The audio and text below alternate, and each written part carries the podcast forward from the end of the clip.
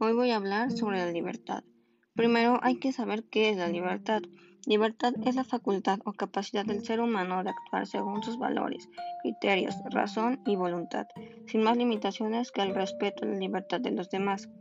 Hay libertad cuando las personas pueden obrar sin coacción y opresión por parte de otros sujetos. Por ello, se dice que un individuo está en libertad o actúa en libertad cuando no está en condición de prisionero, sometido a los órdenes de otros o bajo coacción. La libertad conlleva responsabilidad y compromiso personal. Por lo tanto, existe una relación entre la libertad y la ética, ya que actuar en libertad no es dejarse llevar por los impulsos, sino obrar con conciencia para conseguir el bien propio y común. Ahora vamos a hablar sobre algunas características de la libertad. Se opone a la opresión. La libertad se caracteriza por oponer a los sistemas de opresión creados por los seres humanos para controlar e instrumentalizar a sus iguales. Implica autodeterminación.